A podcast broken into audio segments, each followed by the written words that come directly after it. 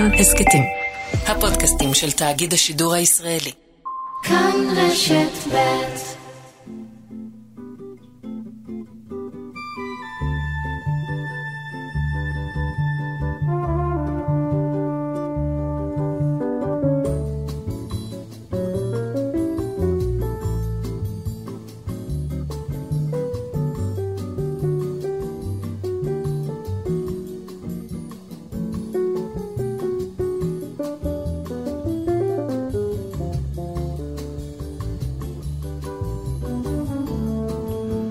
בוקר טוב ושלום רב לכם המאזינות והמאזינים. תודה ששבתם אלינו לחלקה השני של התוכנית. עדיין איתי מעברו השני של חלון האולפן, מאיה טלמון הזרזר, מפיקה ועורכת משנה. אמיר שמואלי על הביצוע הטכני, אני אורן נהרי. שנה בשעה. אנחנו כבר ב-1921. האמת, יש חלקים לא מעטים במאה ה-20 שעדיף לעבור אותם כך, בשעה מקוצרת אחת. וראשית, פנינו אל אי האזמרגד.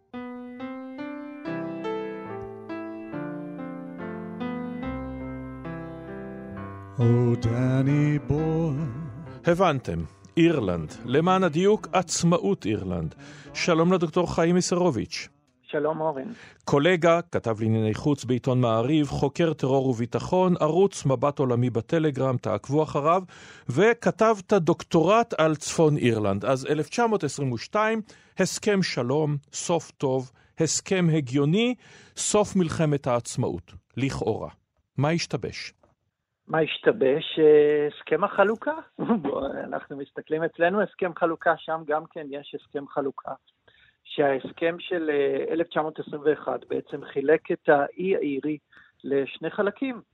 החלק הצפוני, mm-hmm. בסך הכל יש בו 32 מחוזות, החלק הצפוני כולל שישה מחוזות, הפך לצפון אירלנד, והחלק הדרומי, אה, יתר 26 אה, מחוזות, הפך בעצם למה שנקרא אז המדינה האירית החופשית, אבל בעצם דומיניון תחת הכתר הבריטי. כל מקום עם אה, פרלמנט משלו, ובעצם אה, עבור הקתולים, הרפובליקנים, ששואפים אה, לאחד את האי האירי הזה, שוב, תחת אה, שלטון אחד, מנותק מהכתר הבריטי כמובן, אה, זה הקוץ, זה, זו הבעיה ההיסטורית. עכשיו, במסגרת ההסכם, אומרים שצפון אירלנד אה, תעשה משאל עם, האם היא רוצה להצטרף לאירלנד העצמאית החופשית, או לבריטניה, כמובן יש שם רוב פרוטסטנטי גדול מאוד, והם אה, מבקשים להישאר בבריטניה. עכשיו, ישנו הסכם, בסופו של דבר הממשלה האירית חתומה עליו, ואותו אדם שהיה מנהיג המחתרת האירית הקתולית, מנהיג ה-IRA, מייקל קולינס הנערץ, כעת הוא הרמטכ"ל האירי, והוא מדכא את חבריו לשעבר, שממשיכים את אה, מלחמת העצמאות. זה טרגדיה שייקספירית. לחלוטין. בעצם אה, נקראו שם. האירים, אחרי אה, כמה שנים, צריך לזכור גם את 1916, שהם נלחמו יחד במרד חג הפסחא הקצר, ואחרי זה שנתיים של מלחמה נגד הבריטים, ופתאום הם סוף סוף לכאורה מקבלים משהו משלהם. Mm-hmm. יש להם פרלמנט, יש להם זכות אה, לקבוע את גורלם, גם אם הבריטים עדיין שולטים, הם עדיין יכולים לקבוע, יש להם שלטון עצמי, mm-hmm. והם פשוט נקראים בינם לבין עצמם. וקולינס, אה, שצריך לזכור, הוא גם בעצם אה, לא רק אה, אה, מפקד הצבא, הוא גם ראש הממשלה הזמנית בעצם mm-hmm. של המדינה הצעירה הזו, הדומיניון הצעיר הזה, שהוא ממש מוביל את זה נגד חבריו, אחאב לנשק, mm-hmm. ובסופו של דבר אה, הקליעים בדיוק השבוע לפני 101 שנה אה, תפסו אותו במערב. כן, שצריך לומר שמערב של חבריו לשעבר, האנשים שהוא הנהיג, כי מי שמתנקש בזה, הוא, הוא אמר, הרי כאשר נחתם סוף סוף ההסכם, אז הנושא ונותן הבריטי אמר, ההסכם הזה יסיים את חיי הפוליטיים, וקולינס הסתכל עליו ואמר לו, ההסכם הזה יסיים את חיי, נקודה. ויש לך אנקדוטה נוספת לימים בנושא הזה, בהקשר הזה? בהחלט. אה, שנת, אה, סוף שנת 1997, טוני בלר, ראש הממשלה הטרי בבריטניה, מנסה לחדש את, את, את תהליך השלום בצפון אירלנד, בדרך להסכם יום שישי הטוב. מארח בדאונינג 10 משלחת של ה Sinn Féin, המפלגה אה, הרפובליקנית המובילה, אה, בין חברי המשלחת אה, ג'רי אדמס, מנהיג ה Sinn Féin, ומרטין מגיניס, שלא הודה אף פעם, אבל יש... אדם עם הדם על הידיים, חד משמעית. IRA במלוא מובן המילה. והם נכנסים לחדר הקבינט בדאונינג 10, ומרטין מגיניס מסתכל על כורסה שם ואומר, אה, אה, פה נגרם הנזק. אז מסבירים לו אנשיו של בלר, כן, בדיוק פה, בשנת 91, אה, בעיצומה של מלחמת המפרץ, נורו אה, פגזי מרגמה לעבר דאונינג 10, ה-IRA עשה את זה, mm-hmm. ופה התנופצו הזגוגיות. אז הוא אומר, לא, לא, אני מדבר על זה שפה ישב מייקל קולינס וחתם על ההסכם שזה הנזק עבורנו.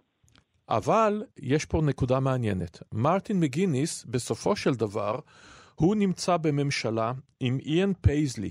אין הפכים גדולים מאלה. איאן פייזלי יורק האש והגופרית על האפיפיור.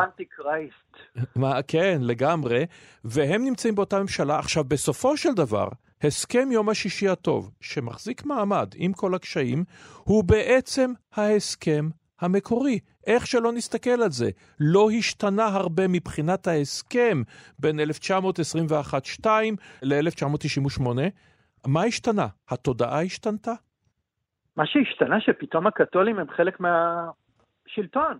צריך לזכור ששנה שעברה היו בחירות מקומיות בצפון אירלנד למועצה המחוקקת והמנהלת, וכרגע השין פן הם המפלגה הגדולה, אבל בגלל שהפרוטסטנטים אה, עושים חרם, לא מאפשרים לחדש את הפעילות בגלל המחאה שלהם על הפרוטוקולים של הברקסיט, שלכאורה יוצרים גבול בין האי הבריטי לאירלנד, אין כרגע את האפשרות שהשין פיין בפעם הראשונה בהיסטוריה בעצם יעמוד בראש הממשלה המקומית של צפון אירלנד. אבל, אבל רגע, אבל, אבל יש פה נקודה אחרת, חיים. בסופו של דבר, בהסכם יום השישי הטוב, הקתולים באירלנד והקתולים בצפון אירלנד, באלסטר, מקבלים את העיקרון שצפון אירלנד היא חלק מבריטניה, מה שהם סירבו לקבל ב-1921. זה הרי הבסיס. מזה, בנוסף, לא רק יותר מזה, בנוסף, הרפובליקה האירית משנה את החוקה שלה במשך שנים. היא ראתה את ששת המחוזות בצפון כחלק ממנה, mm-hmm. וכעת היא אומרת, אנחנו שואפים להביא לאיחוד, אבל היא כבר שינתה את הסעיף הזה בחוקה. בהחלט, הם מכירים בזה שכרגע, נכון לעכשיו, mm-hmm. ואי אפשר לדעת מה יהיה נגיד עד אמצע המאה, כי הברקסיט זעזע תהליכים ויצר דברים שעשויים לשנות שם את ההיסטוריה. אבל נכון לעכשיו, אכן, הם מכירים בזה. ובואו נסתכל רגע, אתה יודע, אני, גם אתה, בתפקידנו, אני ראיינתי את uh, טרימבל, וראיינתי את בלר, וראיינתי אחרים, וכל פעם, כל פעם, הם אמרו, אתם, אתם במידל איסט, תסתכלו עלינו. גם על אירלנד אמרו, בעיה ללא פתרון, גם על אירלנד אמרו, הנה, יש פה דתות, ויש פה שנאה שהולכת מאות שנים, וזה הולך מאות שנים, כן? ויש את המתנחלים המקבילים, את אותם סקוטים, ויש את uh, מסעי הטבח שמתחילים מקרומוול ואחר כך, והנה הגיע הסכם שלום, גם אצלכם זה יקרה. אבל זה לא באמת דומה, זה לא זהה בוודאי. לא, לא. זה נכון שיש פה מרכיב אה, דתי, פרוטסטנטים, קתולים, אה, הרבה השוואות. האמת גם הרבה השוואות בתהליכים. כלומר, אנחנו צריכים לזכור למשל שנת 68, mm-hmm. שהתחיל שם... אה, הטראבלס. מה שנקרא. אצלנו אנחנו בדיוק אחרי מלחמת ששת הימים. הגדה המערבית בידי ישראל. והצבא נכנס למרכזי הערים וכולי וכולי. נכון, תהליך השלום פה ושם בעצם התחיל ב-93, אצלנו אוסלו, אצלם ההסכם האנגלו-אירי. יש הרבה קווים משווים, אבל זה כל כך שונה. המרכיב הדתי הכל כך עמוק פה. אם כבר אנחנו צריכים להסתכל על uh, סרביה וקוסובו, אם mm-hmm. שם uh, באמת יתפטר איזשהו uh, הסכם בשיחות שמתנהלות עכשיו, אז יגידו, כי הרי אנחנו מכירים את ההשוואה, קוסובו, ירושלים, okay. כמו כן. ירושלים uh, עבורנו. אבל uh, יש תקווה, יש תקווה שבסופו של דבר קהילות, יריבות שחיות, אבל עדיין, 25 שנה אחרי זה, נכון, יש הסכם, יש עדיין כל כך הרבה דברים טעונים שם, uh, עדיין uh, משפחות חצויות, אזורים חצויים, שעדיין... אבל... אין פה את העירוב הרציני, אבל כיום, אם נסתכל על כיום, שאם כן מתרחש פיגוע, הפעם כולם עומדים יחד. נכון, וצריך לומר שאין כמעט הרוגים, אז זה חצי כוס מלאה משמעותית ביותר. תודה רבה לך על הדברים האלה, הדוקטור חיים מיסרוביץ'. תודה רבה, אורן. ברוסיה מתו שלושה מיליון בני אדם ברעב, פרי המדיניות הבולשביקית, ולנין מכריז על נפ, מדיניות כלכלית חדשה, נסוגה זמנית מקומוניזם טהור, ומאפשרת חופש מסחרי ובעלות פרטית על הקרקע. ארצות הברית מתחילה לסגור את שערי ההגירה, כמובן כדי למנוע מבלתי רצויים, כלומר קבוצות אתניות לא רצויות, מלהגיע. בסין קמה המפלגה הקומוניסטית, ובפרס הקצין ריזה חאן תופס את השלטון ומכתיר עצמו לשע. קרוב אלינו, בריטניה חשה קצת רגשות אשמה, או לפחות מחזירה חוב להאשמים וממליכה אותם. פייסל, שסולק בסוריה בידי הצרפתים על עיראק, עבדאללה על עבר הירדן. שלום לפרופסור אלי פודה. שלום רב. מהחוג ללימודי האסלאם והמזרח התיכון, האוניברסיטה העברית בירושלים, אז האם יש פה רגשי אשמה ותשלום חוב, שתכף נדבר על מהו, או שיש פה בעצם שימוש בווסלים, כמו שהבריטים על ביון הנוכלת עשו בהודו ובשלל מקומות נוספים? טוב, אני מניח שבהיסטוריה הרבה פעמים התשובה היא גם וגם. זאת אומרת, אין ספק שהבריטים הרגישו במרכאות או שלא חייבים למשפחה האשמית.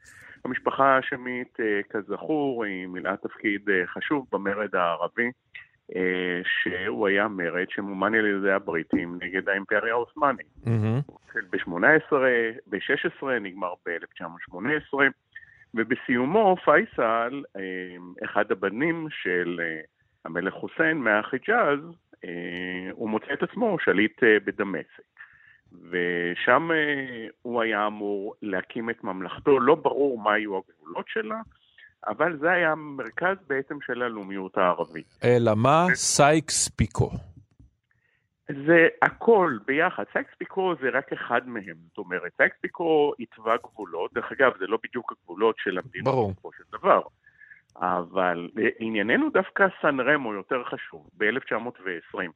כי הוא קבע את המנדטים, והוא נותן את סוריה, ושם כבר יש גבולות, שדרך אגב כוללת גם את לבנון, mm-hmm. הוא נותן אותה לצרפתים. והצרפתים ראו בפייסל בדמשק איש של הבריטים, ולכן לאחר מאבק צבאי קצר הם סילקו אותו. ובמאבק הזה האח הבכור, עבדאללה, מגיע בעצם מהמדבר לעבר עבר הירדן, שהיא עדיין בעצם שטח מדברי, מעט מאוד תושבים, והוא עוצר שם. ושם בעצם, מכאן מתחיל הסיפור של ההסדר ההאשמי. כלומר, פייסל ימצא את עצמו בעיראק, ועבדאללה יגידו לו, תישאר באזור איפה שאתה הגעת, לתקופה מוגבלת, שישה חודשים, אבל הסידור הזה המשיך, ומשם כבר תקום עבר הירדן, מדינת ירדן לימים.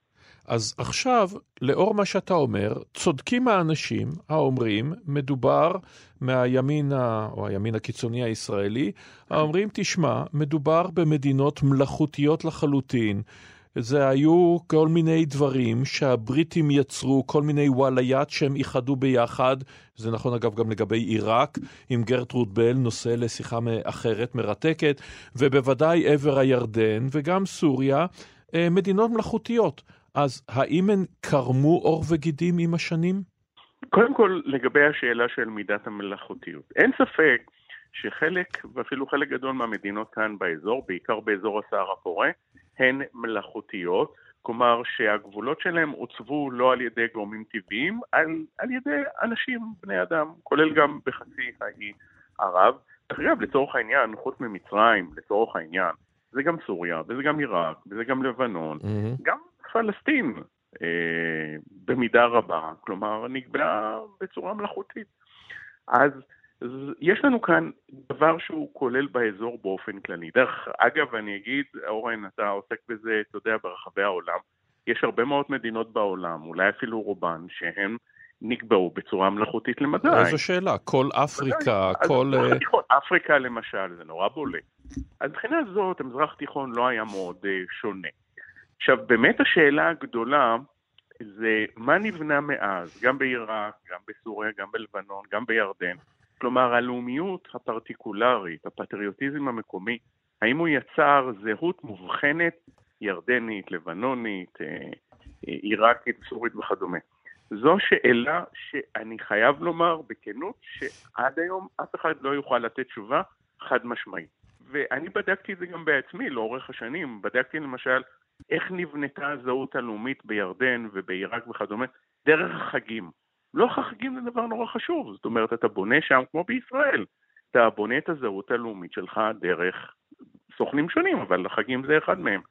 והירדנים בנו באמת אה, נרטיב שהוא מתחיל עם המרד הערבי. זה mm. למעשה מיתוס היסוד של ממלכת ירדן. ברור. הממלכה הזאת קמה בעקבות המרד הערבי, שזה קשור ללאומיות הערבית, ולכן בצורה כזאת היא מעניקה לירדן גם את הזהות הרחבה יותר, הערבית, לא רק הספציפית, הירדנית הטריטוריאלית.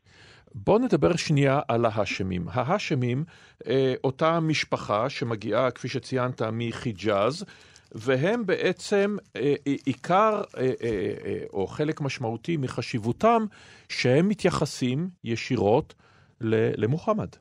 נכון, הם, המשפחה האשמית היא חלק ממשפחת הנביא, ולמעשה חלק גדול מהלגיטימציה שלהם בא בדיוק מהמקום הזה. כלומר, למשל, הרבה פעמים חוסיין, אה, אביו של המלך הנוכחי, הוא השתמש בתואר שריף. אה, כן. לא שריף כמובן, כמו באמריקה, אבל התואר הדתי של מישהו ששייך למשפחת הנביא. אני חושב שביכולת שלך לבנות את הלגיטימציה המקומית לירדנים, למשפחת המלוכה ההאשמית, זה שימש קלף מאוד חשוב.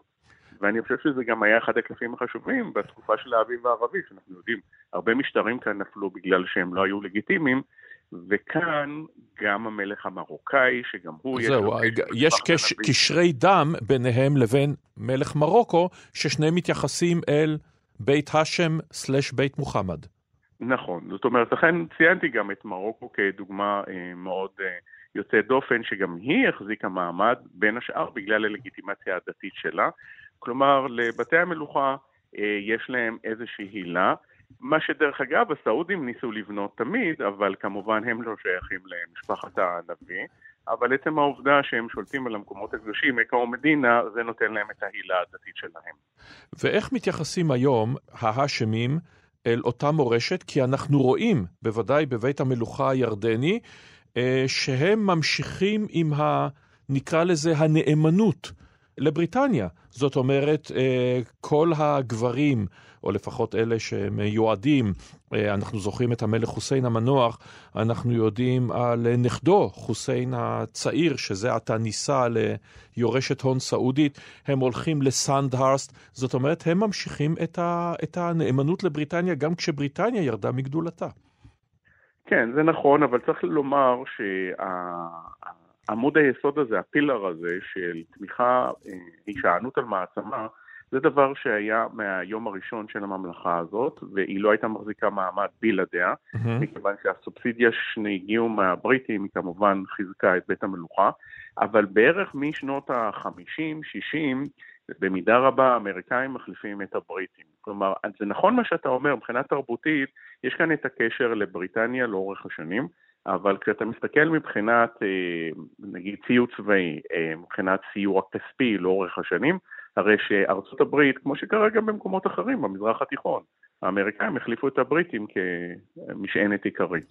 ואם אנחנו מסתכלים על המדינות האלה, מה מידת הקרבה שהייתה ביניהן אז, פשוט בגלל ששני המלכים הם אחים, ואני מניח שעם השנים, עם ההפיכות הצבאיות, עם הרצח הדי מזעזע של פייסל בהפיכה הצבאית כשהוא הודח בה, הן uh, מתרחקות, מתקרבות, מה היחסים ביניהן היום, בין ירדן לבין עיראק? קודם כל, בשנים האחרונות uh, יש התקרבות, uh, מכיוון שלמעשה נוצרה כאן איזה מין ברית משולשת בין uh, מצרים, עיראק uh, וירדן, uh, שזה דרך אגב תופעה מעניינת, מכיוון שעיראק, למרות ששולטים בה השיעים, אז היא כמובן שונה. עיראק הרי, גם כאשר הופל משטר המלוכה, הוא המשיך להיות בידי המיעוט הסוני. Mm-hmm. וכאן היו הרבה עליות ומורדות ביחסי עיראק-ירדן. צריך לזכור, זו המדינה שגובלת בירדן, mm-hmm. וזו מדינה שלמשל במלחמת איראן-עיראק, הרי במידה רבה העיראקים נשענו על הירדנים משום שכל הסיוע אה, הגיע דרך נמל עקבה ומשם במשאיות. אז זאת אומרת, היה כאן מערכת יחסים של סוג של שנאה אהבה, כאשר בפלישת אה, סדאם חוסיין לכווית, אה, חוסיין מצא את עצמו, לא מצא את עצמו, הוא בעצם חיפש את התפקיד של המתווך בין המערב ובין סדאם חוסיין. כלומר, הוא היה במקום מאוד מיוחד מבחינת היחסים שלו ומבחינת הקרבה הגיאוגרפית. אז יש את החשש מצד אחד, מכיוון שמאז הפלישה האמריקאית זו בעצם מדינה שנשלטת על ידי שיעים ואיראן שם okay. כן. בתפקיד מאוד מרכזי. מצד שני, זו מדינה שמבחינה כלכלית, מבחינת הנפט, בירדן אין נפט, עיראק היא מדינה מאוד עשירה, אז לכן היא צריכה להישען על עיראק. בין לבין, ככה הם מנסים לתמרן. תודה רבה לך על הדברים האלה, הפרופסור אלי פודה. תודה רבה גם לך, רון. ואם אנחנו במזרח התיכון, איפה אנחנו, היישוב היהודי, באותה שנה? אז באותה שנה, בין השאר, נוסדת נהלל. הורה נהלל, שמשון ברנועי.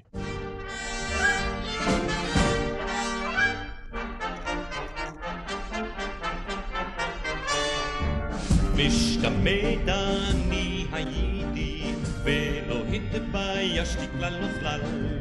עד כי לב כבשתי, ועיבוד רכשתי, וריקוד בנהלל. עד כי לב כבשתי, ועיבוד רכשתי, וריקוד בנהלל. הייתי במקום זאת אומרת, בין העיקר מזמן בצבא. העבודה שופעת, הבתים מתגעגעת, ואנוכי בא לעזרה. העבודה שופעת, הבתים מתגעגעת, ואנוכי בא לעזרה. היא הייתה יופי של ילדה, שערותיה שערה בים דגן סוער. היא הייתה אגדה אלף לילה ועוד לילה מתוך ספר מספר. סוף סוף אני בחור והתלקחתי כפרימוס מגברור.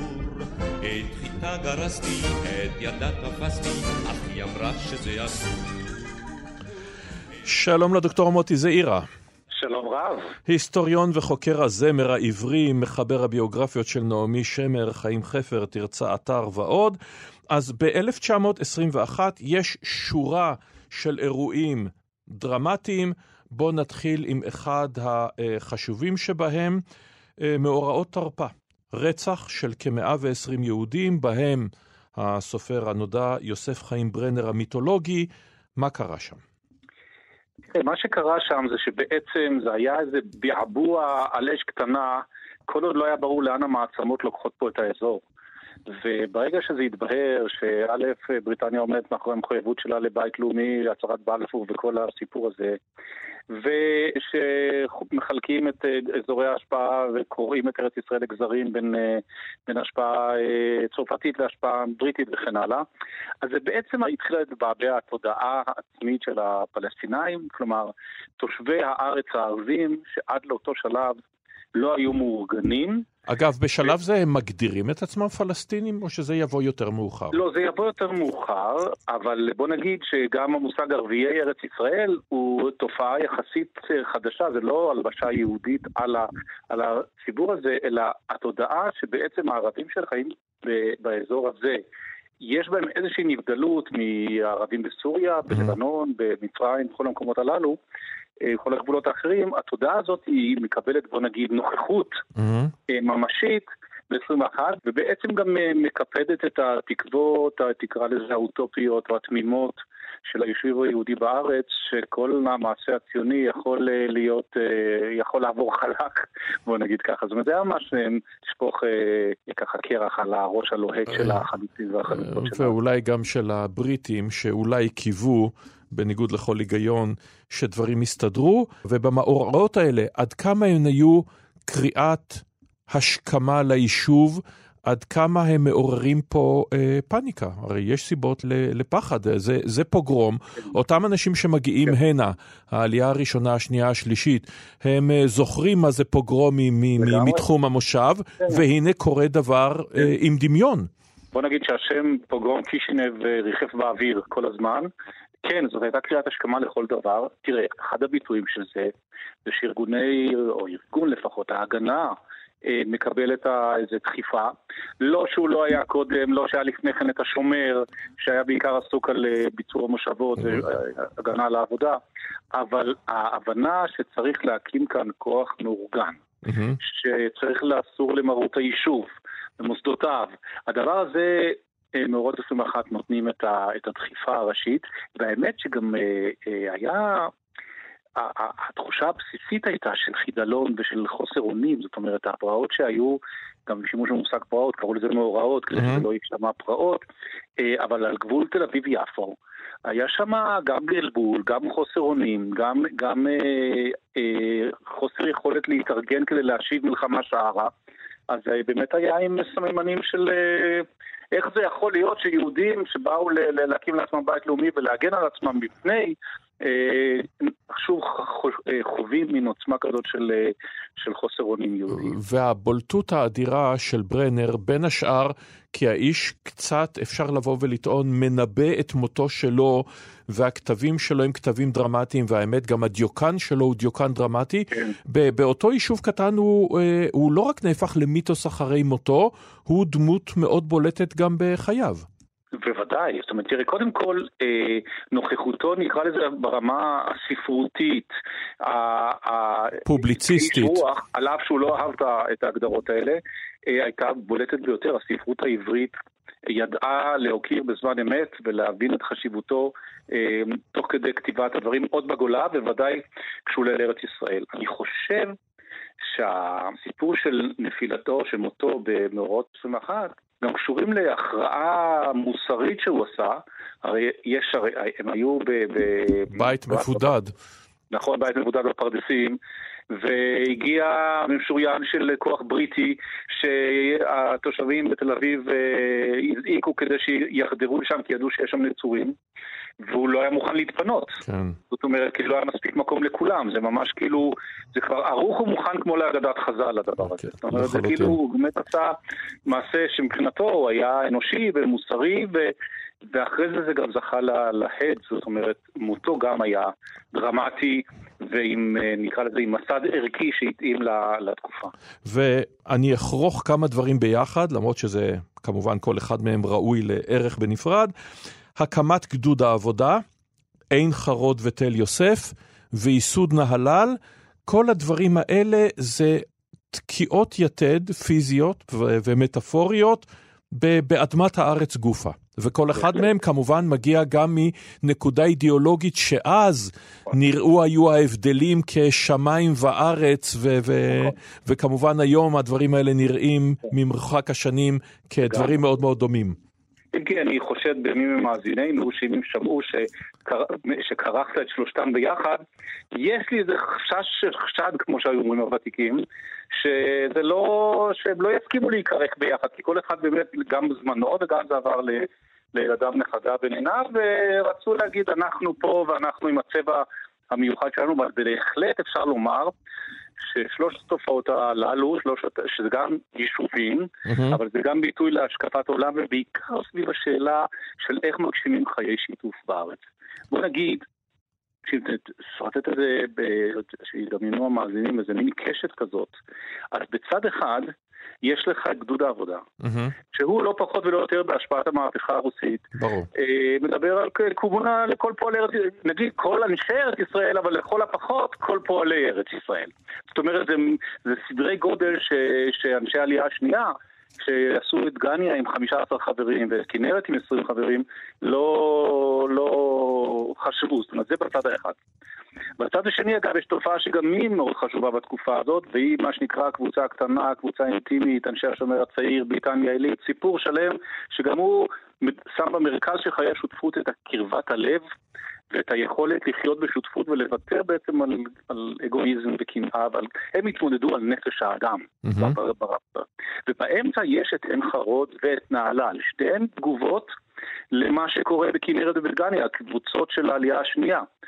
אמ, נהלל היא ממש, או נגיד המושב הראשון, ויש ויכוח, לא ניכנס אליו מי המושב הראשון, אבל בוא נגיד המושב הראשון לטובת העניין, שם במוקד את חיי... ודאי המיתולוגי מכולם. בוודאי, ללא ספק. אבל שוב, שכמה ממאזיננו לא יקפצו, יש כאלה שלא נותנים להם את הבכורה הזאת, אבל ללא ספק זה מגיע להם. אבל מה הביקורת המרכזית של אנשי נהלל על צורת החיים השיתופית?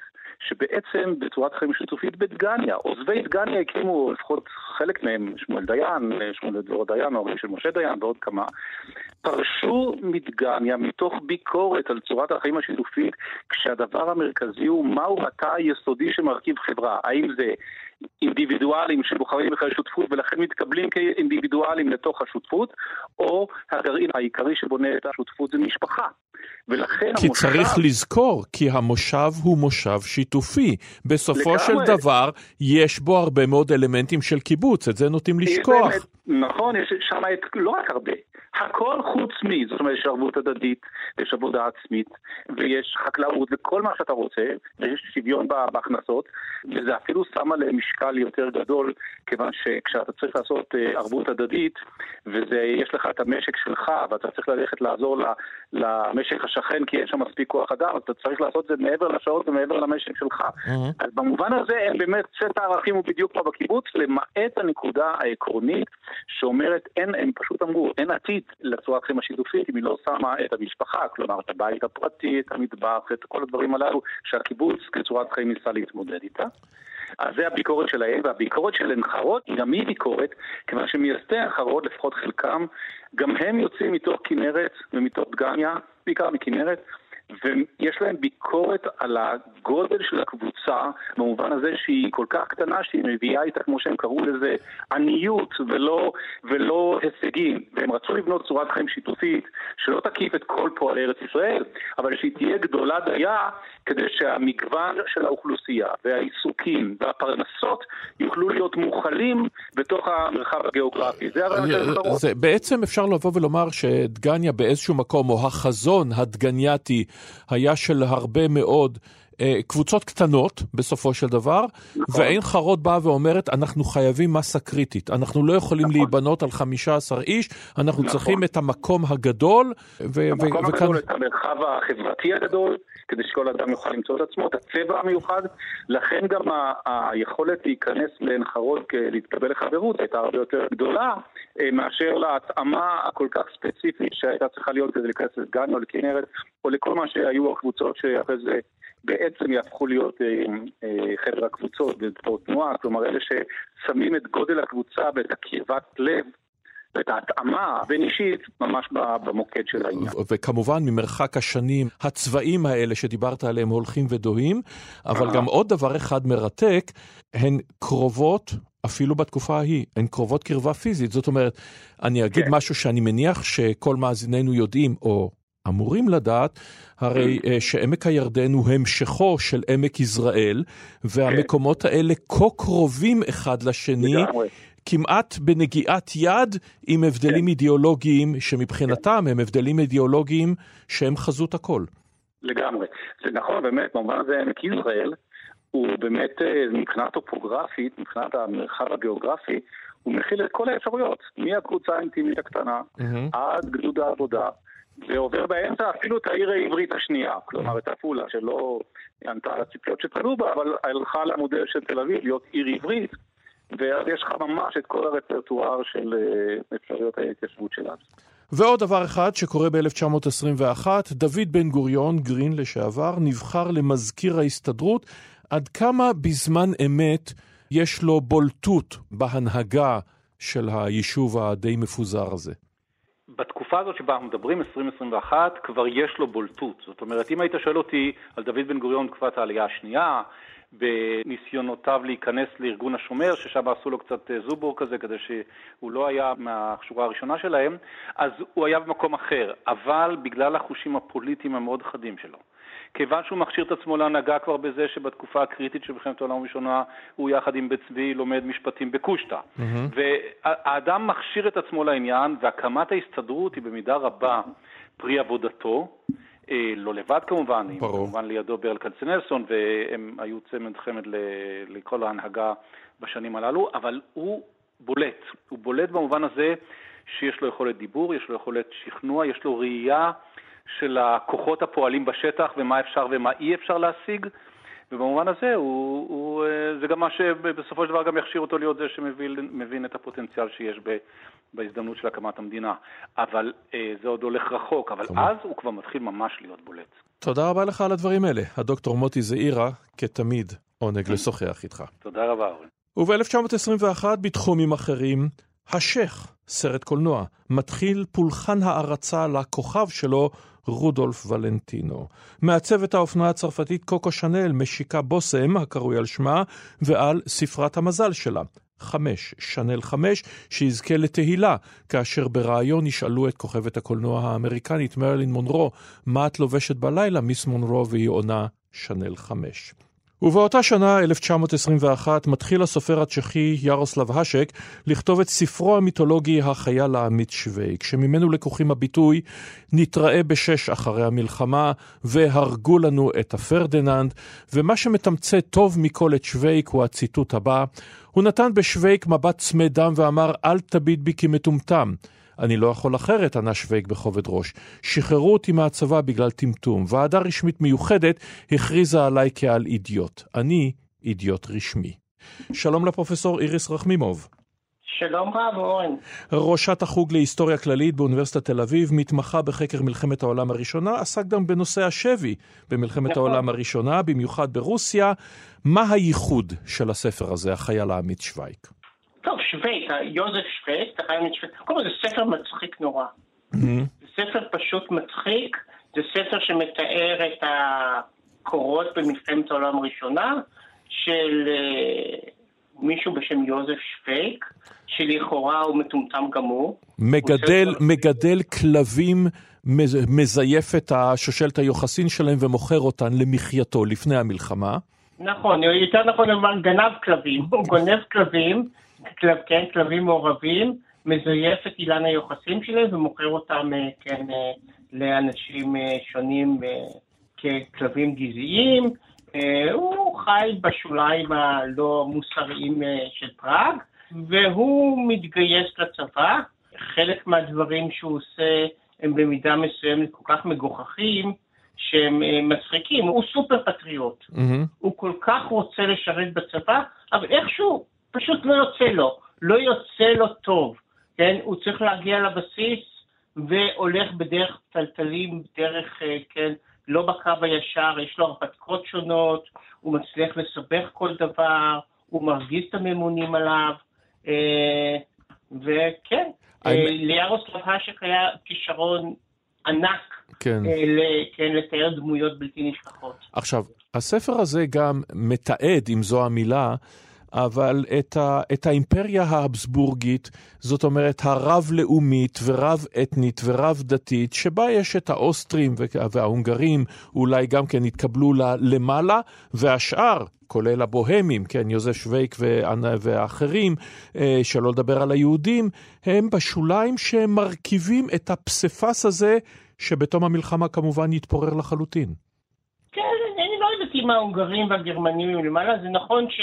כן, יש חלק שהוא בעיקרו אוסטרי וחלק שהוא הונגרי, ושבחלק של ההונגרי, אז באמת ההונגרית היא מאוד מרכזית, והתנועה הלאומית המרכזית מאוד, כן, הלאומית ההונגרית מאוד מרכזית, ועוד בחלק האוסטרי השפה הגרמנית דומיננטית, אבל סך הכל הצ'כים גם כן מאוד מרכזי, בו, mm-hmm. מרכזיים. בוהמיה ומורביה הם מרכז תעשייתי של האימפריה האבסבורגית, היהודים מאוד מצליחים ומשגשגים, גם וינה וגם בודפשט הם ערים שיש בהם קהילה יהודית באמת מאוד גדולה, מאוד משגשגת, יש 200 אלף יהודים בווינה, יש קרוב לרבע מיליון יהודים בבודפשט, זה מקום טוב ליהודים לחיות בו. יהודים הם לא בשוליים של זה, במידה רבה, כן, הם במרכז העשייה התרבותית, הכלכלית, אבל כן, זה אימפריה שעשויה מהרבה מאוד קבוצות לשוניות, אה, לאומיות שונות, ועל זה בין השאר השק אה, גם צוחק. עכשיו, שני הספרים המיתולוגיים יכול, על מלחמת העולם הראשונה, גם במערב אין קול חדש וגם החייל העמית שווייק, הם שניהם במידה רבה מאוד פציפיסטים, עם קריצה במקרה של שווייק, עם פחות קריצה במקרה של הספר של רימארק, אבל זה לא ספרי הדם והגבורה והאומץ כמו שיהיו אפילו במלחמת העולם השנייה, שלא לדבר על מלחמות קודמות. כן, ספרות מלחמת העולם הראשונה היא באופן כללי לא ספרות של הירואיקה.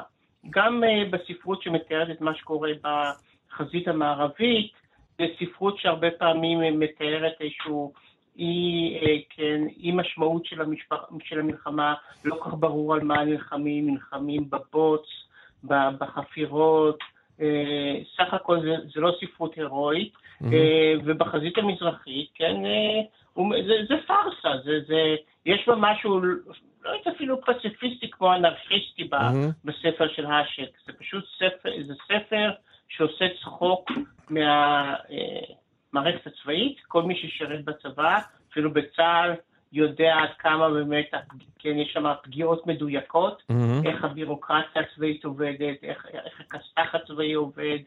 אה, זה ספר מצחיק מאוד. והאמת היא גם שיש אני לא אגיד קווי דמיון, אולי, אבל אפשר למצוא משהו כאשר מתארים את שווייק מגיע אל מערכת החוק, לא נקרא לזה הצדק, הצבאית. בשלל עלילותיו, אי אפשר שלא לחשוב על עוד מישהו מאותה תקופה, שזה, ומאותה עיר, שזהו uh, קפקא, כמובן, על הנושא הזה של הביורוקרטיה.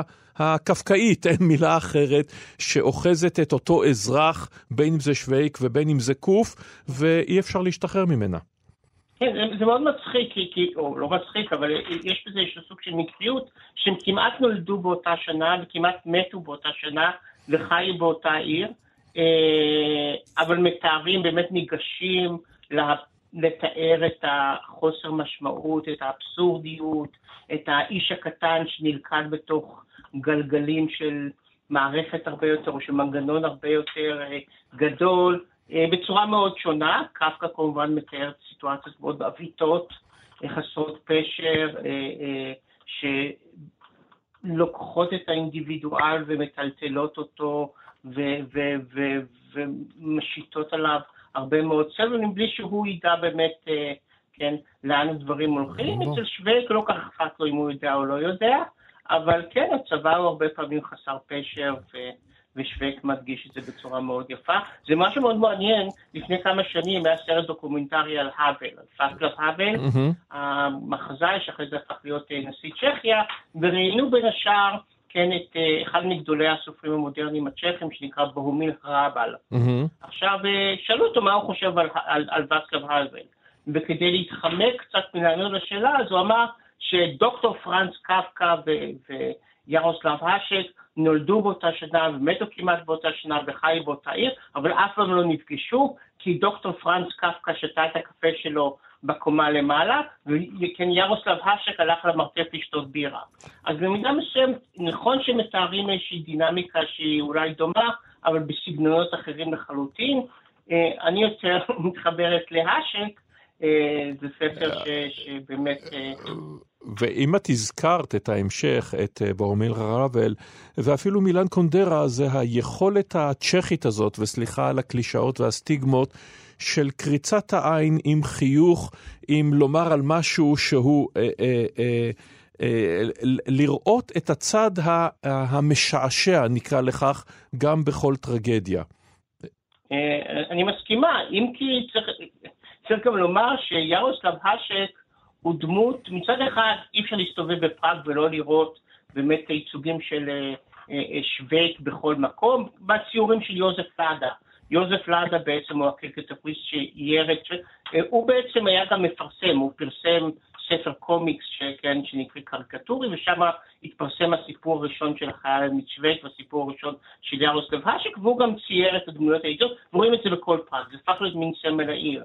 אבל במידה מסוימת הלאומית, הלאומיות הצ'כית היה לה קשה עם הדמות הזאת של שווייק, שהוא כן. בעצם אנטי גיבור, mm-hmm. שיכור, טיפש, אה, כן, מי שיצר אותו זה מין אנרכיסט אה, אה, אה, ביגמיסט, אדם ש, שערק מהליגיון הצ'כי ברוסיה, אה, שלאו דווקא היה סופר פטריוט, אה, הוא, הוא, הוא בן אדם מאוד, אה, גם אה, שווייק וגם אה, האשק מאוד לא מיינסטרימי, mm-hmm. אבל אה, כן, זה, זה מתאר איזשהו היבט מסוים, כן, בעצמיות אה, הצ'כית, לפחות אה, אחד מהדגמים, אבל הם לא, לא תמיד מסתדרים מאוד בקלות עם הדמות הזאת של שווייק. די, די בצדק, זה לא, את יודעת, כשאתה מסתכל על גיבורים, על פטריוטים, על מיתולוגיות, אתה יכול לראות, את יודעת, את, את, את המלך ארתור, אתה חושב על ז'אן דארק, אתה חושב על, אני יודע מה, גיבורי מלחמת העצמאות אה, האמריקנית, ואז, את יודעת, גנב כלבים וזייפן שיכור, זה לא בדיוק החומר למיתוסים לאומיים דרמטיים, אין מה לעשות. לא, לא בדיוק, לא. זה אבל מצד, מצד שני, כן, אה, אה, זה גם מתאר איזשהו סוג של הצגה עצמית כקבוצה קטנה שנמצאת בין גושים גדולים מצד אחד רוסיה, מצד שני כן, גרמניה, ורק מנסים לשרוד, לשרוד אז, אז, אז, אז, אז זה עובד. גיבורים גדולים זה פחות כן, הולך פה. אבל חלק מהדמויות שהוא יוצר שם, הכומר הצבאי אוטו כץ, למשל. אוטו כץ הוא, הוא, הוא יהודי שהתנצר, הוא הופך להיות כומר צבאי, והוא שיכור כל הזמן, פחות או יותר. כן, ו... ונושא... וכל מה שהוא אומר על הדת זה כבר נושא לשיחה אחרת. תודה רבה לך על הדברים האלה, הפרופסור איריס רחמימוב. תודה רבה. ועד כאן תוכניתנו, תודה רבה לכם המאזינים והמאזינות, תודה רבה למאיה טלמון עזרזר, תודה רבה לאמיר שמואלי. מיד יהיה כאן שלום קיטל, כאן אורן נהרי, להתראות בשבת הבאה.